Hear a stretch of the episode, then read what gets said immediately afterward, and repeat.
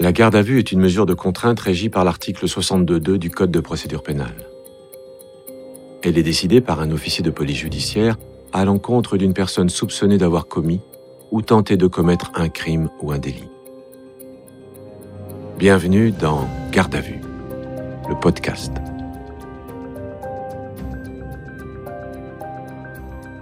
Juillet 1995. Un appel anonyme informe la police que le décès d'un homme, Jean-Bernard Victorska, déclaré comme accidentel, serait en fait un meurtre. Il aurait été tué par sa femme et son amant. Les policiers récupèrent le corps in extremis juste avant son incinération. L'autopsie confirme l'homicide. Les policiers interpellent le couple dénoncé par la mystérieuse informatrice ainsi que la femme chez qui ils sont découverts.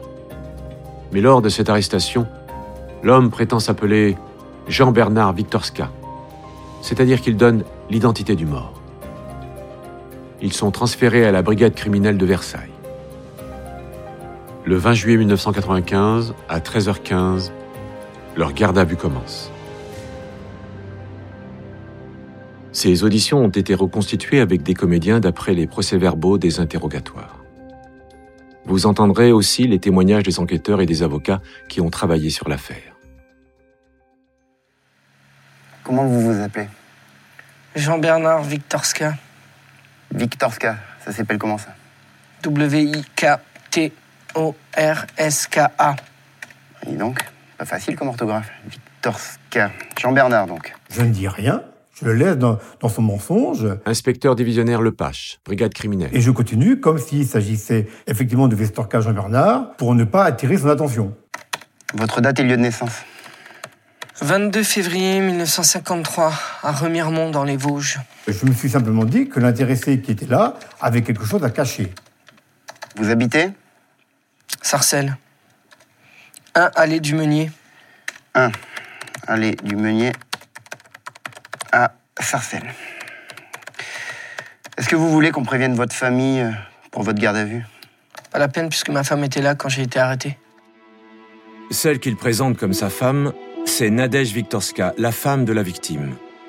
Lors de son arrestation, elle a immédiatement dit que son mari était mort. Mais celui qui se fait passer pour Jean-Bernard Victorska n'a pas pu l'entendre. Il avait déjà été mis à l'écart dans une autre pièce. C'est très révélateur de sa personnalité. En réalité, c'est quelqu'un qui est dans la toute-puissance. Frédéric Landon, avocat de Jean-Stéphane Sesley. Et c'est quelqu'un aussi qui veut peut-être s'amuser et balader un peu les fonctionnaires de police avant d'arriver à l'essentiel, c'est-à-dire d'être interrogé sur le motif de son interpellation. Vous allez me signer le PV d'audition. Ici. C'est rapide comme interrogatoire. C'est parce qu'on a un petit souci sur votre identité. Donc pour comprendre un peu mieux, on va faire tous les relevés anthropométriques, les photos, les empreintes, tout le tintin.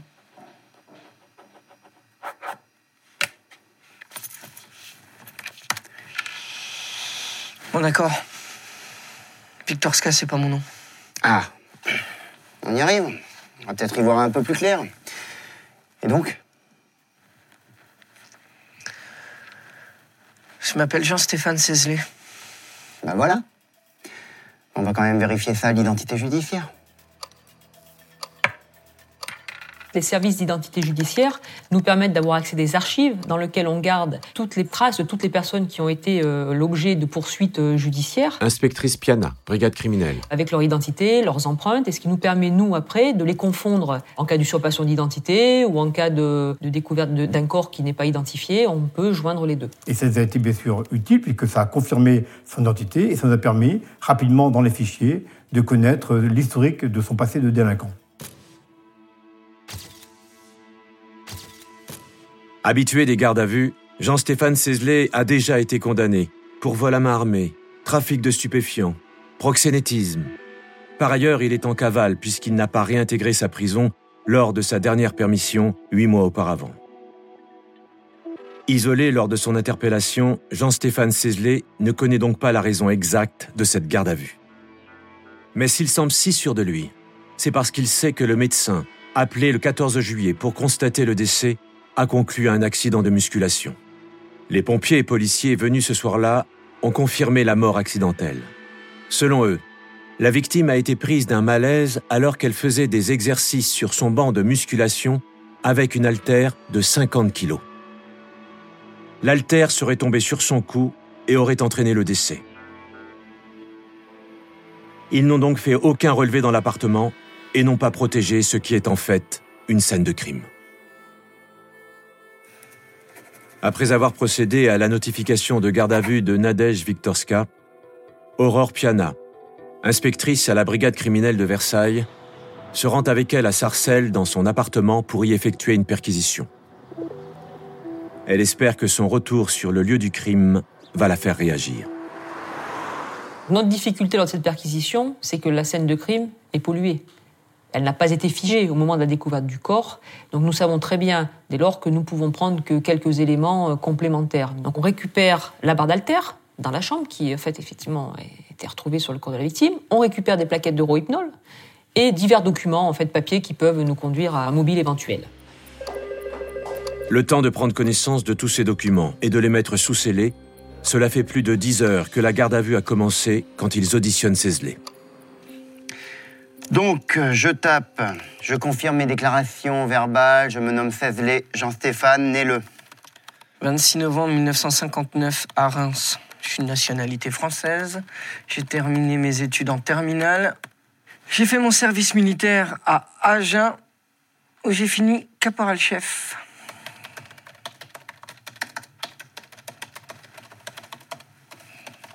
Et là, vous habitez où?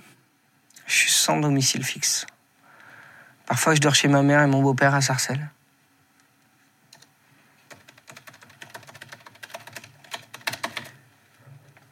Donc, si j'ai bien compris, vous êtes en cavale. Ouais. Vous deviez réintégrer la prison de Saint-Martin-en-Ré après une permission et vous l'avez jamais fait. C'est ça, ouais. C'est un sujet qui pense qu'il est au-dessus des lois, au-dessus de la justice Florence Daudy, experte psychologue. et qui ne se fera pas prendre. On voit qu'il s'adapte très bien au fur et à mesure que des éléments viennent un peu contredire ses propos. Il va trouver des arguments pour s'y adapter. Quelles sont vos relations avec euh, Nadège Viktorska C'est une amie d'enfance. Sa mère faisait le ménage dans le cabinet médical de mon père. On s'est perdu de vue et dans les années 80, on s'est un peu retrouvés. Enfin, quand j'étais pas en prison. Et après? Je suis retourné voir ma mère en coup de vent deux, trois fois. Période de Noël. C'est là où on s'est revus. Vous l'avez revu en tant qu'ami? Au début, oui, en tant qu'ami. puis Naturellement, sans que l'un ou l'autre en prenne l'initiative, c'est devenu différent. Vous voulez dire que vous étiez amant? C'est ça. Je pense que Cézelet était un homme in- intelligent, peut-être frustre, mais intelligent. Et il sait par expérience judiciaire qu'un certain nombre d'éléments sont déjà en possession des enquêteurs et qu'il faut mieux coller à ces éléments qui ne vont pas l'impliquer pour autant. Elle avait l'air d'être heureuse avec moi. Ses enfants aussi. Ils sont au courant de votre liaison. Ils sont petits. hein. Je crois pas qu'ils voient ça comme ça, mais. mais Ils nous voyaient souvent ensemble. ouais. Ils ont même dormi avec nous. Où ça? À l'hôtel à Sarcelles, ou chez Elisabeth.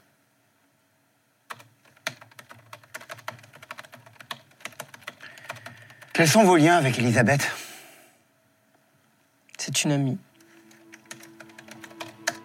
C'est surtout elle qui a passé l'appel anonyme, comme l'ont appris les policiers lors de son interrogatoire quelques heures plus tôt. Et c'est chez elle qu'ils ont été interpellés.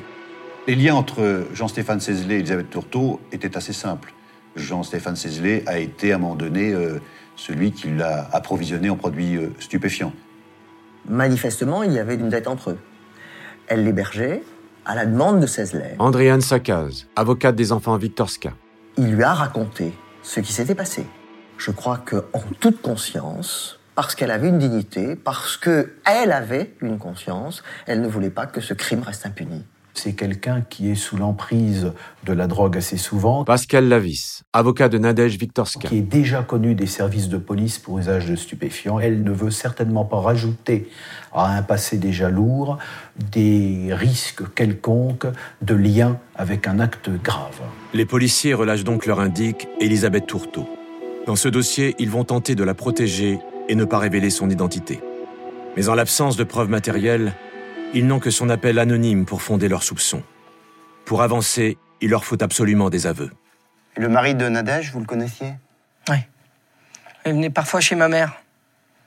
On n'avait pas beaucoup de discussions. Je pense qu'ils se doutaient même pas qu'on était amants. Elle avait besoin de quelqu'un qui s'occupe d'elle. Il faut dire que lui, il était bête. Bon, on va en revenir au 14 juillet. hein? Qu'est-ce que vous avez fait ce jour-là? Je suis arrivé en fin de matinée chez Nadège. Jean-Bernard était là. On a pris l'apéritif. C'était quoi comme apéritif? Du pastis. Vous en avez bu beaucoup? Un ou deux comme Nadège, comme Jean-Bernard. Lui un peu plus, hein. Il a bien bu ce midi-là. Puis ensuite, euh, on a déjeuné. C'était quelle heure environ? Une heure et demie.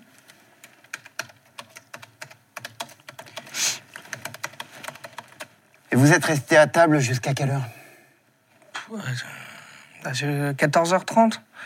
Ouais, ça doit être ça, ouais. on est resté une heure à table à peu près. ouais. Et après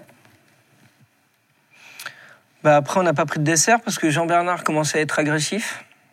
Il avait bu pas mal de rosé. On n'a pas pris de café non plus et j'ai décidé de m'en aller. Vers quelle heure 15h30, 16h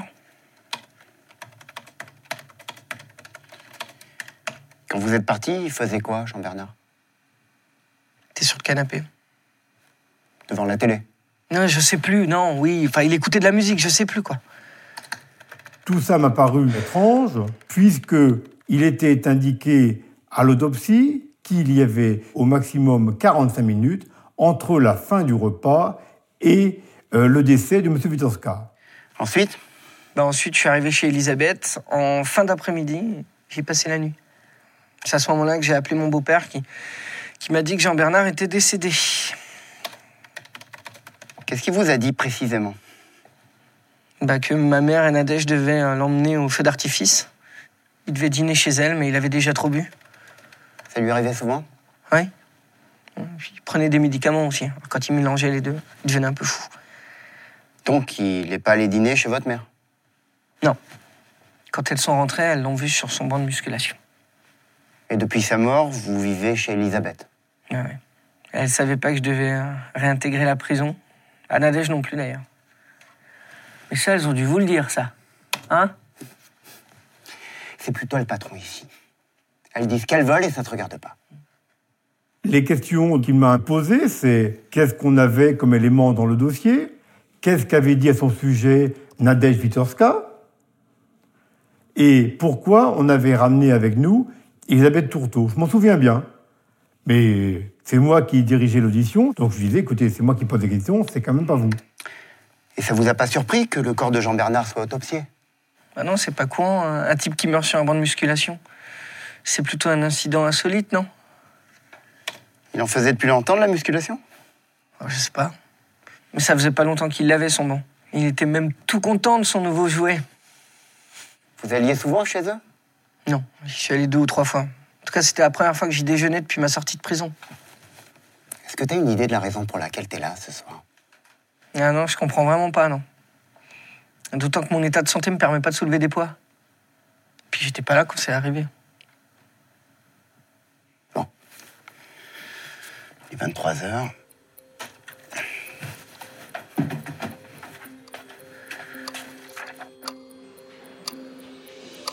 Dix minutes après la fin de l'audition de Jean-Stéphane Sesley, c'est au tour de Nadège Viktorska d'être interrogée.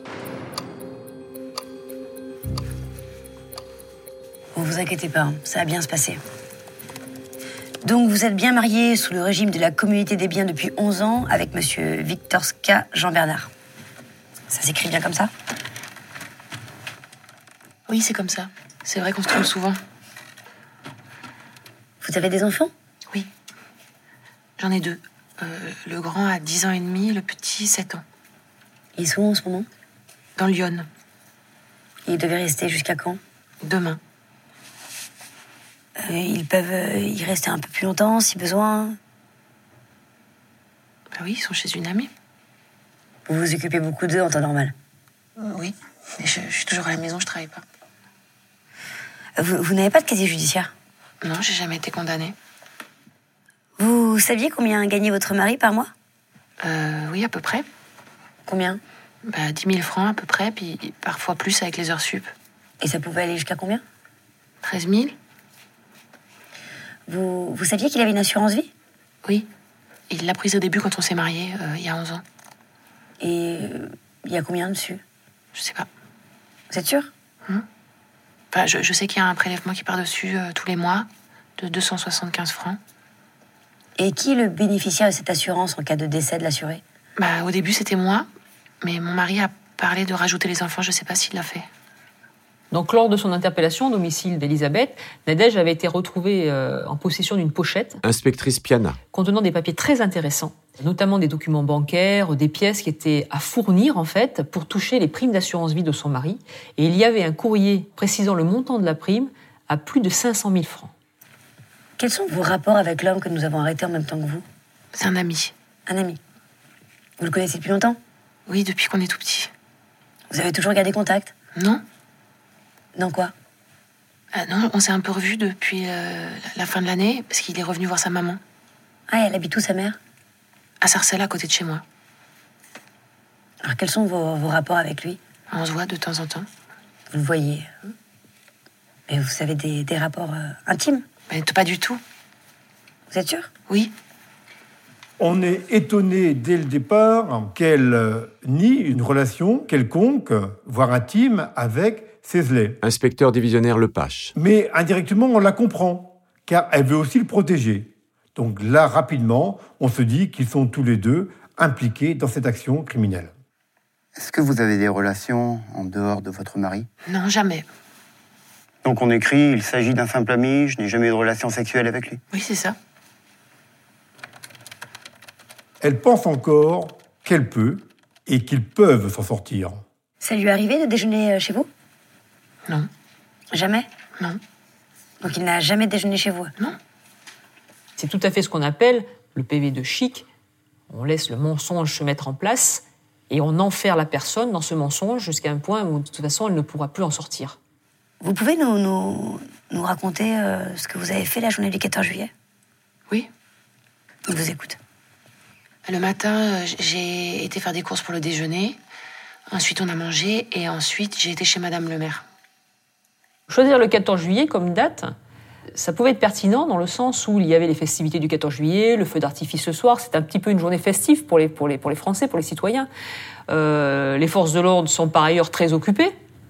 Et puis à côté de ça, euh, Nadège pouvait librement euh, partir de chez elle, aller chez les amis, euh, en revenir. euh. À quelle heure vous êtes allé chez Madame le maire? Euh, vers 5h30. Et que faisait votre mari à ce moment-là?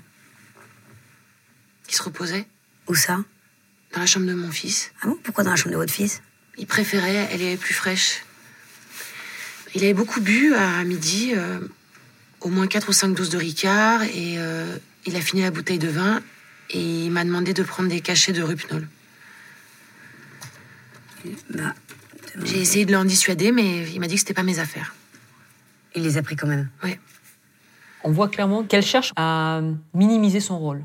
Elle essaie de trouver un argument pour justifier qu'il ait pris des médicaments, mais pas dans le cadre d'une action criminelle, simplement parce qu'il voulait dormir. Il les a pris après le déjeuner? Il en a pris combien? Je sais pas. Il, il m'a dit qu'il me rejoindrait plus tard chez les Lemaire pour le feu d'artifice. Mais après, dans la soirée, comme euh, il n'arrivait pas, j'ai j'ai appelé plusieurs fois euh, à la maison, cinq ou six fois. Ça répondait pas. Du coup, j'ai décidé de venir avec Claudine pour le chercher. Et c'est là qu'elle l'a trouvé mort. Mais Cla- Claudine, c'est c'est bien Madame le maire. Oui. Et, et après, on a appelé son mari et les pompiers. Et où était le corps du défunt? Sur, sur le banc de musculation, avec l'haltère sur le cou. C'est bien l'utilisation de cette barre euh, lourde euh, qui a fait pression, Bernard Marc, médecin légiste. mais euh, elle a été manipulée, maintenue et a occasionné le décès de cette façon-là. On a des lésions qui sont tout à fait euh, évocatrices, qui sont des lésions qu'on regroupe dans les lésions dites de strangulation, avec de- des lésions internes, des lésions des cartilages, des compressions des gros vaisseaux du cou. Jean-Bernard Victorska était un homme costaud, 1m90 pour 85 kilos. Comment se fait-il qu'il ne se soit pas défendu? Les analyses apportent deux éléments. La présence d'un d'un tranquillisant, qui est même un tranquillisant actif et un hypnotique, le flunitrazépam et la présence d'alcool. Alors, le flunitrazépam, c'est le produit actif d'un produit somnifère qui était le rohypnol, qui a été retiré du marché, qui était un produit provoquant un sommeil rapide. Le fait de retrouver du produit essentiellement dans le sang et très peu dans l'urine euh, indique que le toxique a été ingéré peu de temps avant le décès. Il a juste eu le temps de passer dans la circulation sanguine. Il commence à peine à être éliminé et on est certain que son ingestion est proche du moment du décès. L'analyse du bol alimentaire va confirmer elle aussi que le décès est proche du déjeuner. Donc là, on retrouvait de la viande, euh, des tomates, de l'oignon, euh, des produits euh, qui sont encore tout à fait visibles. Donc il n'y a pas eu l'action des sucs gastriques.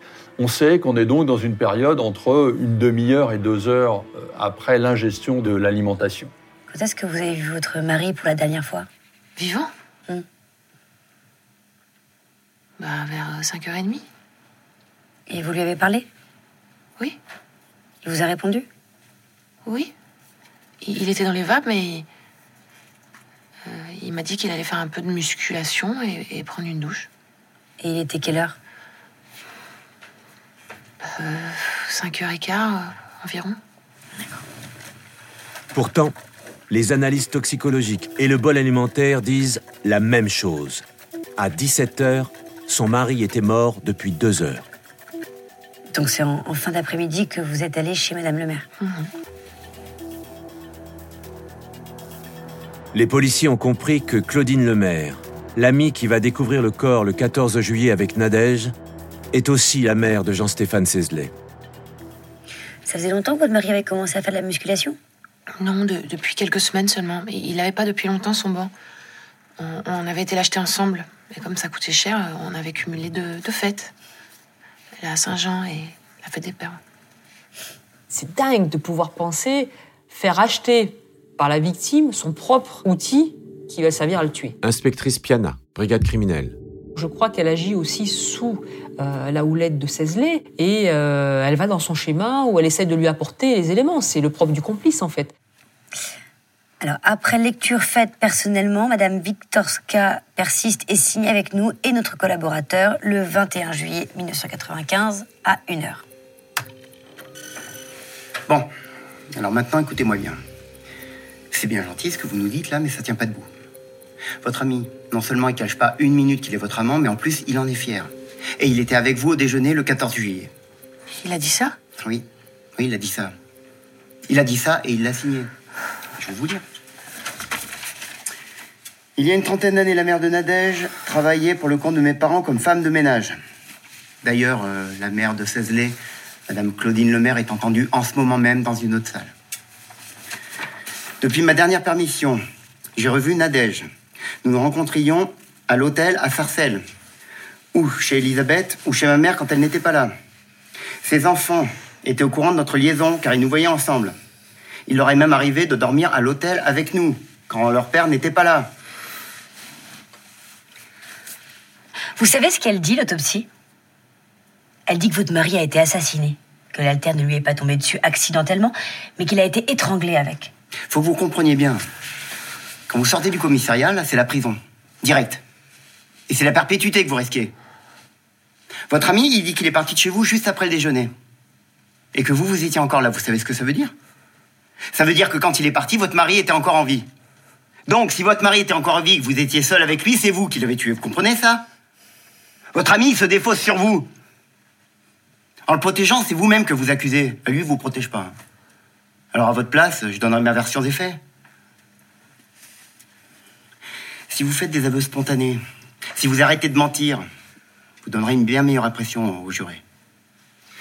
Bon, manifestement, votre mari, c'était pas la joie d'habiter avec lui. Ça pouvait lui arriver d'être violent. Les jurés peuvent comprendre si vous êtes sincère. Mais c'est le moment pour ça.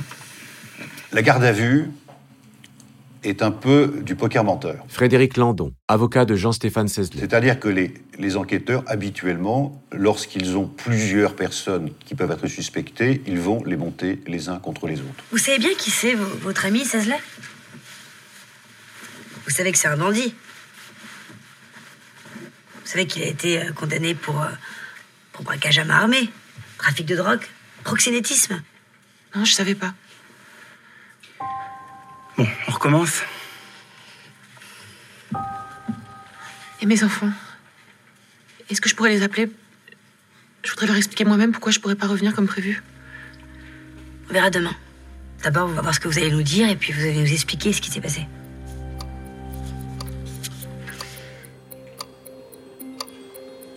Cet aparté n'a duré qu'un quart d'heure. Les policiers peuvent maintenant attaquer la deuxième audition. Nous entendons pour la seconde fois Madame Viktorska Nadège, laquelle, après avoir préalablement prêté serment, dépose comme suit. Jean-Stéphane était bien mon amant depuis le mois de novembre. Il voulait euh, qu'on vive ensemble, il voulait devenir le père de mes enfants. Et c'est lui qui a décidé de tuer mon mari. Quand? Au début du mois de juin. Et c'est là qu'il a décidé qu'il fallait en finir. Et euh, pour le 14 juillet, de le faire boire et de lui faire tomber la barre de musculation sur la gorge. Donc il a bien déjeuné chez vous. On s'aperçoit que toutes ces déclarations tournent autour de Cézanne et le charge en fait de toute l'organisation, euh, tout ce scénario qui a été mis en place, elle le charge complètement. L'emprise de Cézelet pouvait se maintenir tant qu'elle était dans, dans, dans cette illusion magique d'un avenir heureux. Florence Dodi, experte psychologue. Avec les enfants. À la seconde où elle comprend qu'elle a perdu ça, Cézelet, euh, qu'il assume ses responsabilités. Le rêve que lui proposait Cézelet ne pourra pas se réaliser, elle n'a plus rien à gagner à le, à le protéger. C'est lui qui a dilué les cachets de rohypnol dans le verre de votre mari Oui. Combien de cachets Je sais pas, je m'en souviens plus. La, la plaquette était déjà entamée. Le repas s'est passé normalement Oui. Enfin, mon mari avait beaucoup bu. Et Il a voulu aller se coucher. Enfin, il avait sommeil. À cause des médicaments Oui, sans doute. Et que faisait Jean-Stéphane Cézelet pendant ce temps Euh, Il a aidé à marcher jusqu'à notre chambre. Il était dans quel état, votre mari Il était dans les vapes. Et ensuite Ensuite, euh, Jean-Stéphane l'a aidé à, à s'allonger sur le, sur le dos, sur le banc de musculation. Et il était d'accord de s'allonger à cet endroit-là? Et vous, qu'est-ce que vous faites à ce moment-là? J'ai débarrassé C'est tout. et j'ai aussi euh, secoué la, la nappe sur le balcon. Et après, qu'est-ce qu'il a fait, Jean-Stéphane? Il est revenu. Qu'est-ce qu'il vous a dit? Il fallait qu'on attende. Attendre quoi? À qu'il se réveille. Vous vouliez attendre qu'il se réveille pour le tuer? Il voulait qu'il reprenne ses esprits pour qu'on croie un accident. Et donc vous avez entendu jusqu'à ce qu'il se réveille? Oui. Et où? Dans le salon Donc vous avez attendu dans le salon de 15 à 17 heures. Oui. Elle explique qu'elle a desservi la table, qu'elle a fait la vaisselle, qu'elle a secoué la nappe, Pascal Lavis, avocat de Nadège Viktorska. parce que ça lui permet de ne pas parler de l'essentiel, d'occulter l'essentiel, et de le laisser quelque part sous la responsabilité de Cézelet. Mon intime conviction de policier, à ce moment-là, là, dans ce- cette attente qu'il y a enfin, entre le moment où il s'allonge sur le banc et le moment où il quitte l'appartement, c'est que c'était effectivement pour être sûr que Jean Bernard n'allait pas se réveiller, qu'il était effectivement bien mort et que le plan qu'ils avaient mis en place, en fait, était bien concrétisé par son décès. Peut-être qu'elle a été aussi un petit peu ébranlée parce qu'elle a vu ou euh, qu'elle a participé. C'est quand, même son mari qu'on tue. C'est pas tous les jours qu'on tue son mari, quand même, quoi qu'il arrive. C'est le père de ses enfants. Donc peut-être que ce temps, en fait, lui a permis de récupérer un petit peu ses esprits avant qu'il quitte l'appartement. Et après? Bah, après, Jean-Stéphane m'a dit qu'il fallait que j'aille chez sa mère. Vous avez fait ce qu'il vous a dit Oui, pour qu'il y en ait un alibi. Il m'a dit qu'il fallait que j'appelle plusieurs fois à la maison pour que ça paraisse inquiétant qu'il ne soit pas arrivé. Et puis que je revienne plus tard dans la soirée avec, euh, avec Claudine pour avoir un témoin. Ah, ça, c'était son idée, c'était pas la vôtre. Les policiers sont partis immédiatement sur une idée. Nous avions un meneur, professionnel de la délinquance, et une menée. C'est là-dessus que je me suis basé pour fonder notre défense. Vous avez essayé de le dissuader? Oui, quand même. Mais il m'a tellement fait croire qu'on allait prendre ça pour un accident et puis. Mon mari était très violent. Il buvait. Vous Vous avez jamais pensé à divorcer? Alors? Si. J'avais peur qu'il m'enlève les enfants. Et puis il y avait l'argent aussi. L'argent? Bah oui. Je, je gagnais pas ma vie. Nadège n'était pas une femme soumise, Nadège était surtout une femme amoureuse. Par amour, euh, on peut faire beaucoup de choses. Elle était sous l'influence de Cézlet, qui avait, je pense, une force de persuasion qui était euh, supérieure à la norme.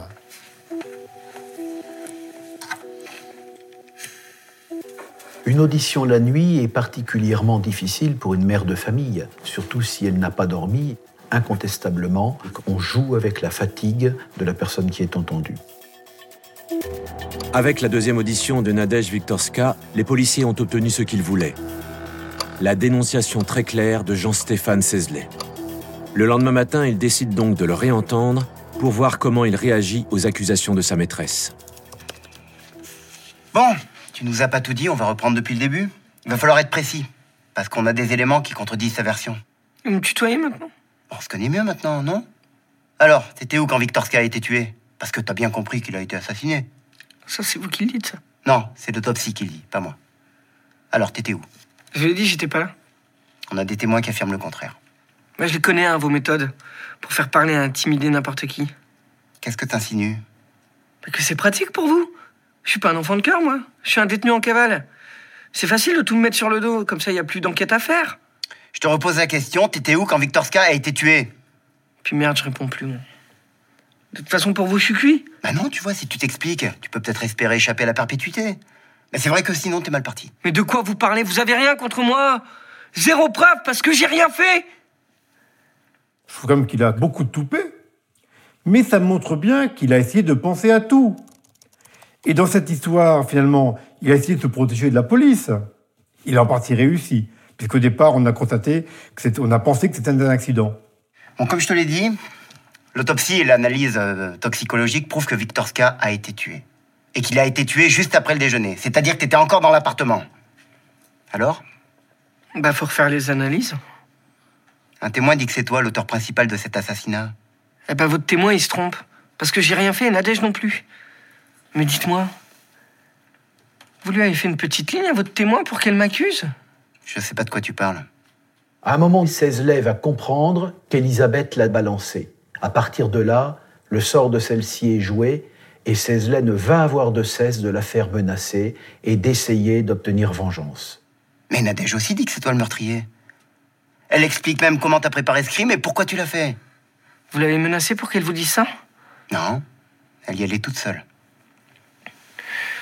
Bah, ça, c'est parce que c'est elle qui l'a fait. Avec quelqu'un d'autre. Bon, j'en ai marre, je veux, je veux voir mon avocat, là. Ok, bon, ça va aller plus vite. C'est ton écriture, ça. Tu reconnais? Ouais, alors? C'est juste impensable de lire ou d'avoir ne serait-ce que conservé ce morceau de papier qui fait état des questions qu'il a posées à des médecins pour essayer de trouver la meilleure solution pour aboutir au meurtre parfait. Inspectrice Piana. C'est un élément pour nous de preuve, mais euh, incontestable, quoi, dans la préparation. Donc c'est ce qui va qualifier pour nous l'assassinat. On nous a dit que t'avais téléphoné à un médecin à Marseille parce que tu cherchais des scénarios pour le crime parfait. Ouais, je voulais écrire un bouquin ou faire un truc. C'est quand même pas interdit d'écrire des polars En plus, je voulais l'écrire avec Elisabeth. Je pense qu'il n'y avait aucune autre personne dans la confidence.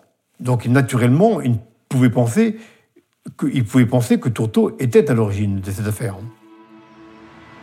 Quand Cézelet comprend qu'Elisabeth Tourteau l'a dénoncé aux policiers, il cherche à la décrédibiliser le plus possible.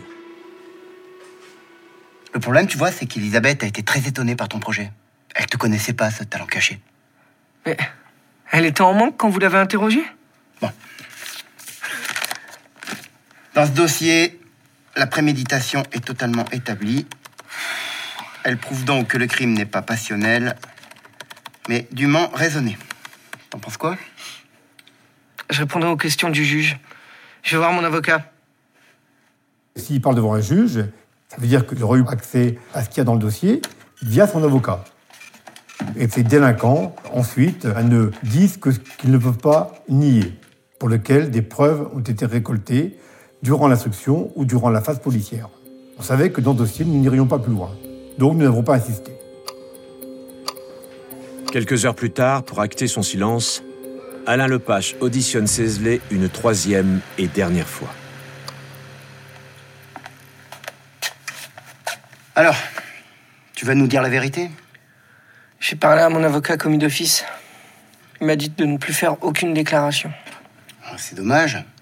Et si, si t'avais pas conseillé ça, tu nous aurais tout expliqué. J'ai rien à ajouter, moi. Bon bah j'écris ça alors.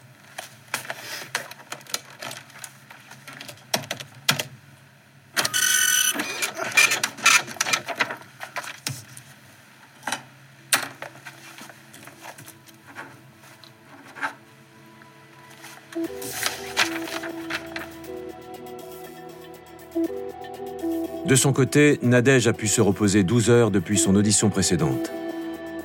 Elle a obtenu de téléphoner à ses enfants. À l'époque, ce coup de fil était une faveur des policiers. Donc au cours de la troisième audition, euh, je vais m'attacher à quelque chose de précis. Inspectrice Piana, brigade criminelle. C'est que j'ai besoin de savoir maintenant quel est son rôle à elle. Ça, c'est ce qu'on a retrouvé sur l'étagère au-dessus du radiateur chez vous. C'est bien ce que Jean-Stéphane a donné à votre mari? Oui. Il a fait comment pour les lui donner? Je sais pas, je sais plus. Ce serait pas vous par hasard qui les lui aurait donné? Non, c'est pas moi. Je pense qu'elle se rend compte qu'elle évolue vers un rôle de participation active. Et je pense que ça l'effraie et elle essaye de s'en sortir. Mais je- nous, on n'est pas dupes dans l'histoire. Comment il a su où était le eurohypnol Ah, Je lui ai montré discrète. Enfin, il en avait peut-être aussi, je sais pas. Dans ses affaires. Il a utilisé le, le sien ou le vôtre? Bah, je sais pas. Le sien peut-être, parce que je sais plus combien il y en avait sur la plaquette de mon mari.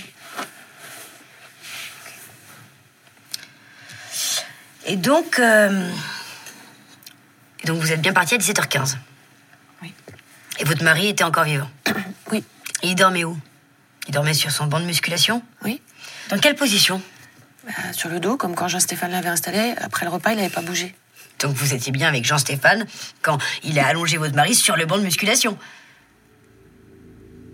Comment pouvez-vous affirmer que votre mari était encore vivant au moment de votre départ puisque vous êtes pas passé?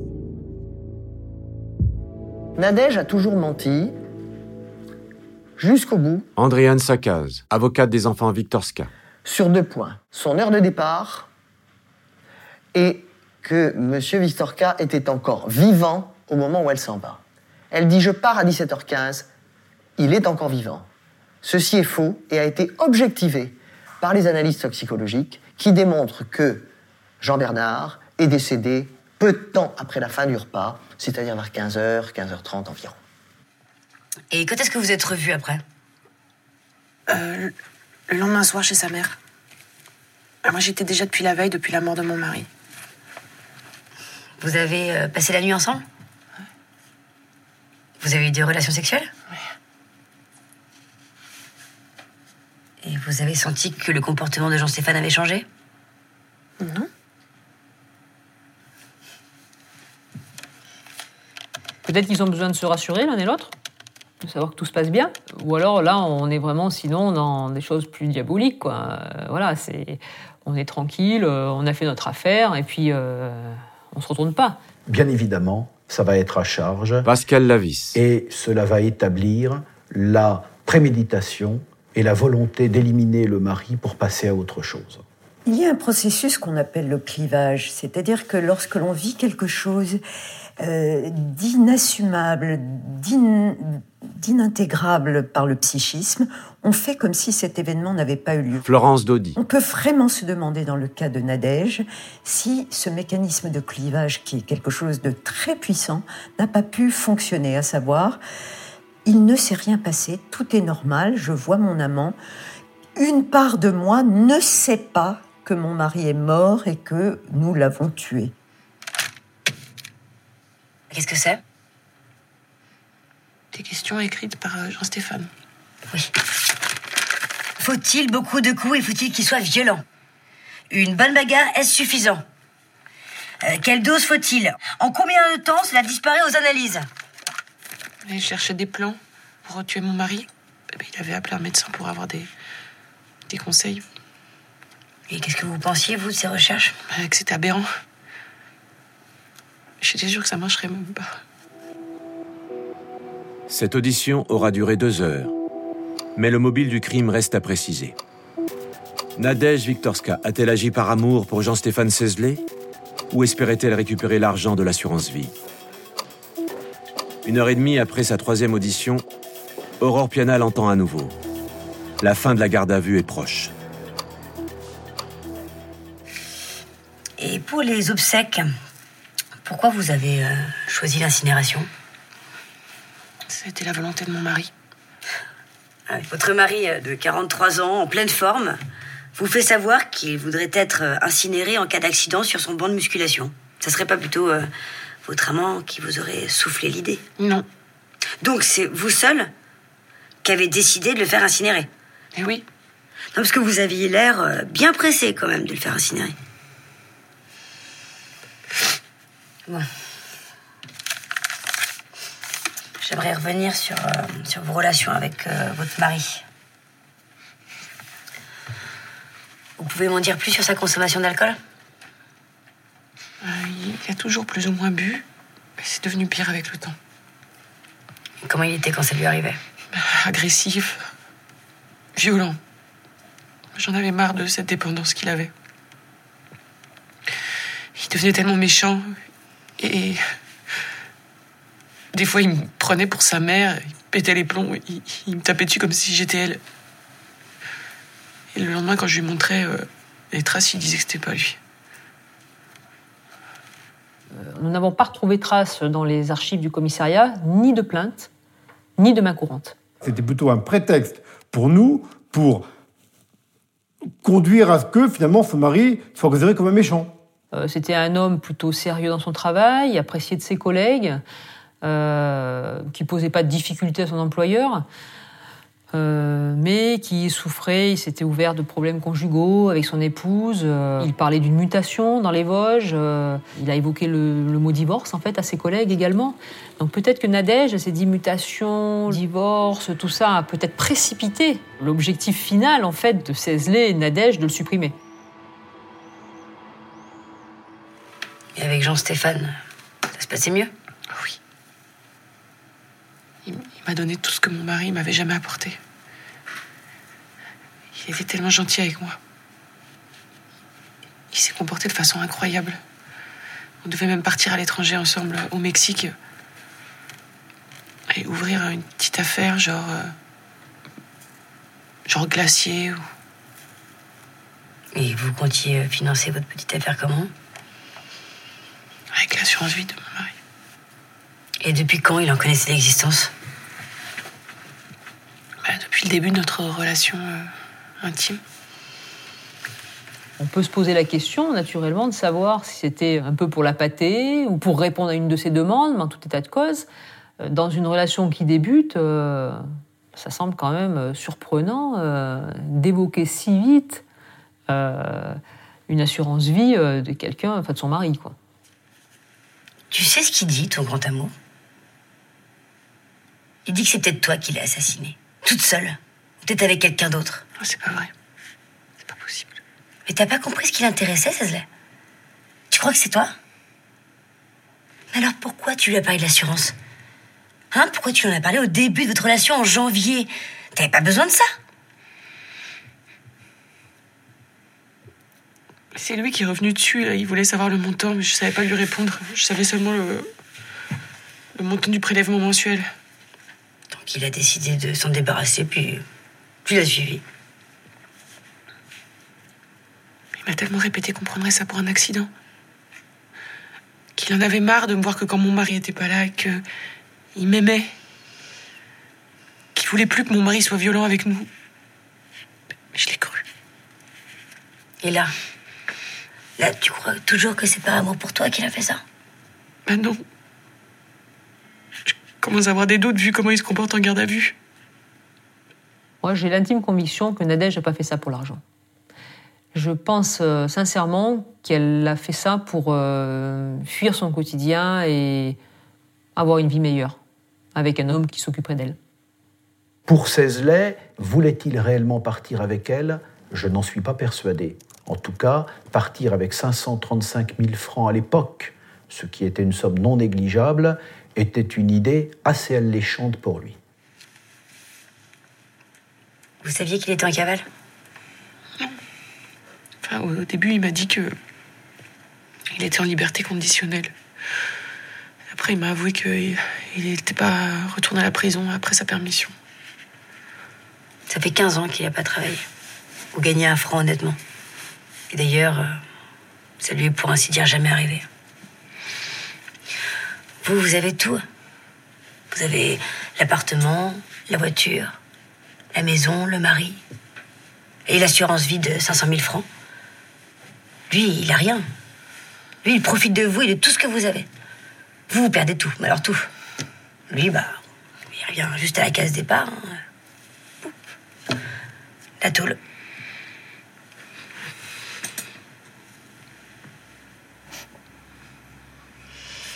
Vous voulez rajouter quelque chose?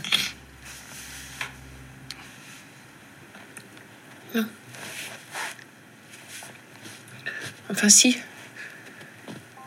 J'ai pas nourri mes chats depuis que je suis ici. Est-ce qu'on pourrait donner les clés à Madame le maire pour qu'elle puisse le faire? Je ne vois rien à ajouter. Je vous ai dit l'entière vérité dans cette affaire. Je vous autorise à remettre à Monsieur le maire Jacques de mon appartement ainsi que celles de ma voiture.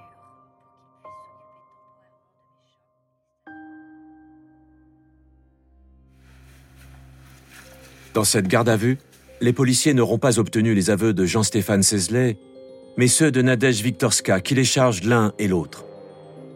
Ils n'auront eu besoin que de cinq jours, entre le décès de Jean-Bernard Viktorska et la fin de la garde à vue, pour requalifier une mort accidentelle en assassinat.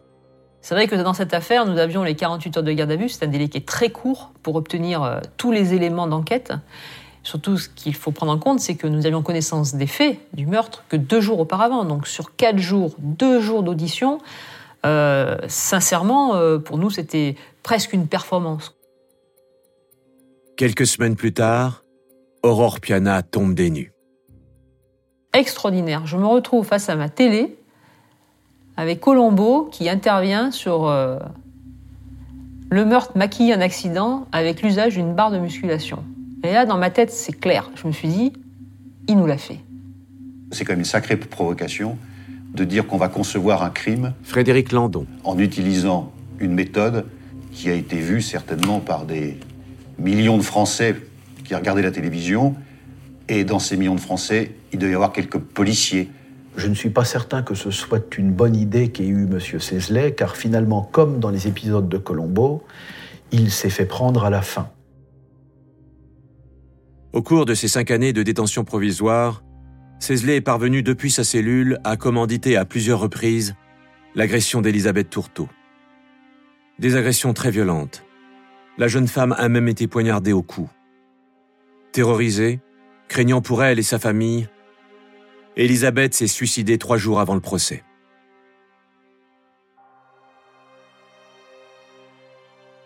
Le suicide d'Elisabeth Tourteau démontre qu'elle avait réellement peur et, et qu'elle n'était pas en mesure de pouvoir comparaître comme témoin devant le cour d'assises et de maintenir un témoignage qui était un témoignage accablant contre euh, Jean-Stéphane Sesley. Le procès s'est tenu normalement malgré la mort du témoin principal. Après quelques jours d'audience mouvementée, le verdict est tombé pour Jean-Stéphane Sesley et Nadège Viktorska. Elle a été condamnée à 12 ans de réclusion. Elle l'a accepté. Elle n'a pas fait appel. La seule question qu'elle m'ait posée a été quand je sortirai, est-ce que vous serez là pour m'aider à recouvrer la possibilité de voir mes enfants, à pouvoir refaire une vie familiale avec eux? Et je ne suis pas certain que ma cliente ait bien mesuré à l'époque qu'elle avait tout de même contribué à tuer, sinon euh, qu'elle ne l'avait pas fait elle-même, le père de ses enfants. Nadège s'est retirée chez son fils après avoir purgé sa peine de 12 ans d'emprisonnement. Mais elle s'est suicidée à son tour peu de temps après. On peut, c'est aussi bien le décès que d'Elisabeth que le, celui de Nadège après, les femmes qui l'ont entouré en fait, hein, au moment de cette interpellation, euh, nous laissent entendre quand même qu'il avait un pouvoir de dangerosité euh, psychologique assez énorme. Condamné à la perpétuité, Jean-Stéphane Cézelet est mort en prison après 15 ans de détention.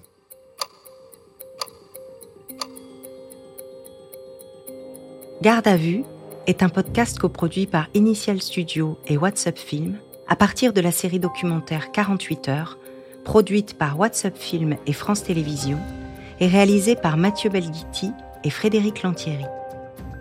Production exécutive du podcast, Initial Studio. Production éditoriale, Sarah Koskiewicz et Mandy Lebourg. Montage, Camille Legras. Avec la voix d'Emmanuel Yacoubi.